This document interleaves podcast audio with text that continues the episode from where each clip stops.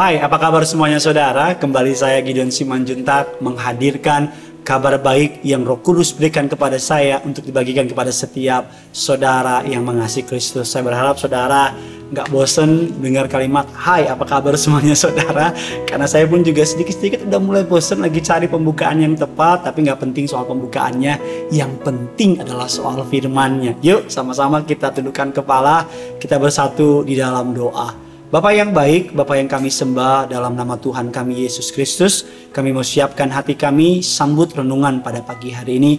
Kami menyadari bahwa ketika kami memulai bersama dengan Tuhan, kami akan mengakhiri dengan kemenangan. Ketika kami melibatkan Tuhan, maka apa pun yang sedang kami hadapi, Tuhan campur tangan dalam hidup kami. Pakai hambamu untuk boleh menjadi saluran berkat setiap kata kalimatnya, tanda kuasa mukjizat menyertai nama Yesus yang dipermuliakan. Dalam nama Bapa, Putra, dan Roh Kudus, dalam nama Tuhan Yesus, sama-sama kita katakan, Amin. Hari ini kita akan membahas sebuah tema dengan judul hidup yang berkemenangan. Bilang kiri kanan saudara, kalau nggak ada bilang sama diri saudara sendiri, bilang sama mereka engkau lebih daripada pemenang. Amin. Bukan hanya sekedar menang, tapi lebih daripada pemenang. Artinya apa? Ini saya semangat saya maju dikit. Ya, hidup uh, berkemenangan atau lebih daripada pemenang. Artinya saudara tidak berjuang untuk menang, karena Yesus sudah memenangkan semuanya di kayu salib. Ketika Yesus mati di kayu salib, saudara dan saya sudah menang.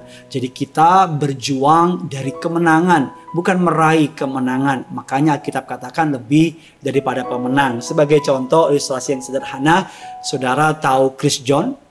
Tahu ya pasti ya petinju kenamaan bangsa kita Indonesia. Dia memenangkan banyak pertandingan, dia berlatih puluhan uh, bulan puluhan hari berjam-jam dia berlatih dipukulin dan sebagainya tibalah hari pertandingan dia yang dipukulin, dia yang bonyok, dia yang habis. Ketika dia menang sampai di rumah, dia dapat uh, dari pertandingan dapat uang dan dapat piala. Sampai di rumah istrinya yang megang pialanya, istrinya yang megang uangnya. Saya beri nama istrinya Chris John itu lebih daripada pemenang. Kenapa? Karena yang berjuang suaminya, tapi yang meraih kemenangan, menikmati kemenangan siapa? Istri dan anak-anaknya. Begitu juga kan para suami kan, kita yang berangkat pagi ke kantor, yang kerja dan sebagainya, sebagai sampai di rumah kita udah capek, tapi bulanan siapa yang ngambil saudara? Wah saya Pak Pendeta, tapi serahkan ke siapa? Pang 6, Panglima 6 tertinggi. Bukan berarti saya uh, mengecilkan pekerjaan saudara, tapi saya menaruh hormat kepada para pria yang berjuang bagi rumah tangga mereka, yang memberikan penghidupan bagi rumah tangga mereka, saudara orang-orang hebat.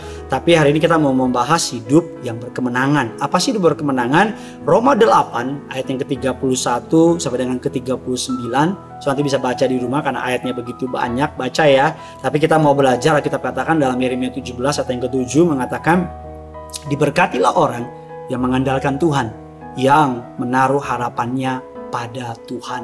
Lalu pertanyaannya apa sih rahasia hidup berkemenangan? Yang pertama dalam Roma 8 ayat 31 32 dikatakan bahwa hidup berkemenangan terletak pada keyakinan bahwa Allah ada di pihak kita. Alkitab katakan jikalau Allah ada di pihak kita, siapakah lawan kita? Sebab itu apakah yang akan kita katakan tentang semuanya ini? Jikalau Allah di pihak kita, siapakah yang akan melawan kita? Ayat 32, ia yang tidak menyayangkan anaknya sendiri, tetapi yang menyerahkannya bagi kita semua. Bagaimana mungkin ia tidak mengaruniakan segala sesuatu kepada kita bersama-sama dengan dia. Ketika kita menyadari bahwa Allah ada di pihak kita, kita akan merasa kuat, kita akan merasa percaya diri, kita tidak akan merasa takut. Sebagai contoh anak saya Genesaret selalu menjadi anak yang paling percaya diri ketika saya memegang tangan Tiap kali saya memeluk dia atau menggendong dia, dia akan tunjuk kanan, tunjuk kiri. Di tempat umum, kalau nggak ada saya, dia menjadi anak yang takut. Harusnya kita tidak pernah melepaskan andalan diri kita kepada Tuhan. Kita harus selalu mengandalkan Tuhan. Sama seperti anak yang mengandalkan papanya, Tuhan mau diandalkan oleh saudara. Ingat, pagi hari ini Tuhan di pihak saudara. Yang kedua, bagaimana hidup berkemenangan? Hidup berkemenangan itu terletak pada keyakinan bahwa Allah pembela kita. Keren ya, Allah di pihak kita, Allah pembela kita. Firman Allah dalam ayatnya yang ke-33 34 Siapakah, saya suka sekali ayat ini, yang akan menggugat orang-orang pilihan Allah? Allah yang membenarkan mereka. Siapakah yang akan menghukum mereka?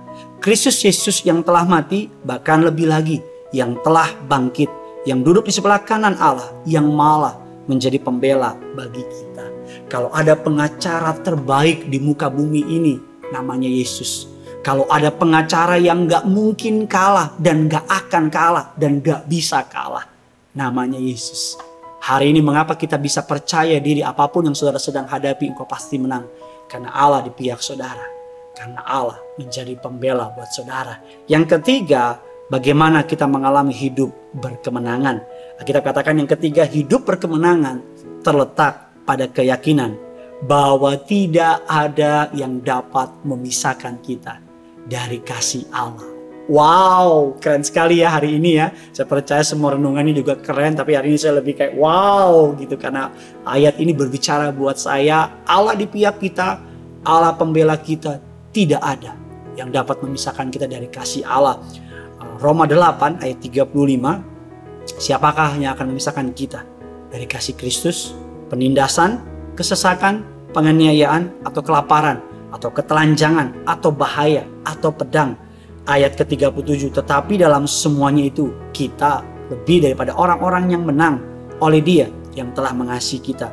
Sebab aku yakin bahwa bahwa stop Sebab aku yakin bahwa baik maut maupun hidup dikatakan maupun malaikat maupun pemerintah-pemerintah baik yang ada sekarang maupun yang akan datang atau kuasa-kuasa di atas maupun di bawah ataupun sesuatu makhluk lain tidak ada yang dapat memisahkan kita dari kasih Kristus. Jadilah kuat, jadilah setia, jadilah percaya. Bagikan kabar baik ini kepada mereka yang mau putus asa, kepada mereka yang mau berhenti, kepada mereka yang mau menyerah, bilang sama mereka, hidup dalam Kristus adalah hidup yang berkemenangan. Jangan lupa komen di bawah sini tantangan apa yang saudara sedang hadapi dan kemenangan apa yang saudara telah kecap dalam mengikuti Yesus. Biar kita boleh saling menguatkan. Biar melalui channel ini orang-orang percaya boleh berkumpul bersama-sama dan boleh merayakan kasih Kristus yang tanpa batas.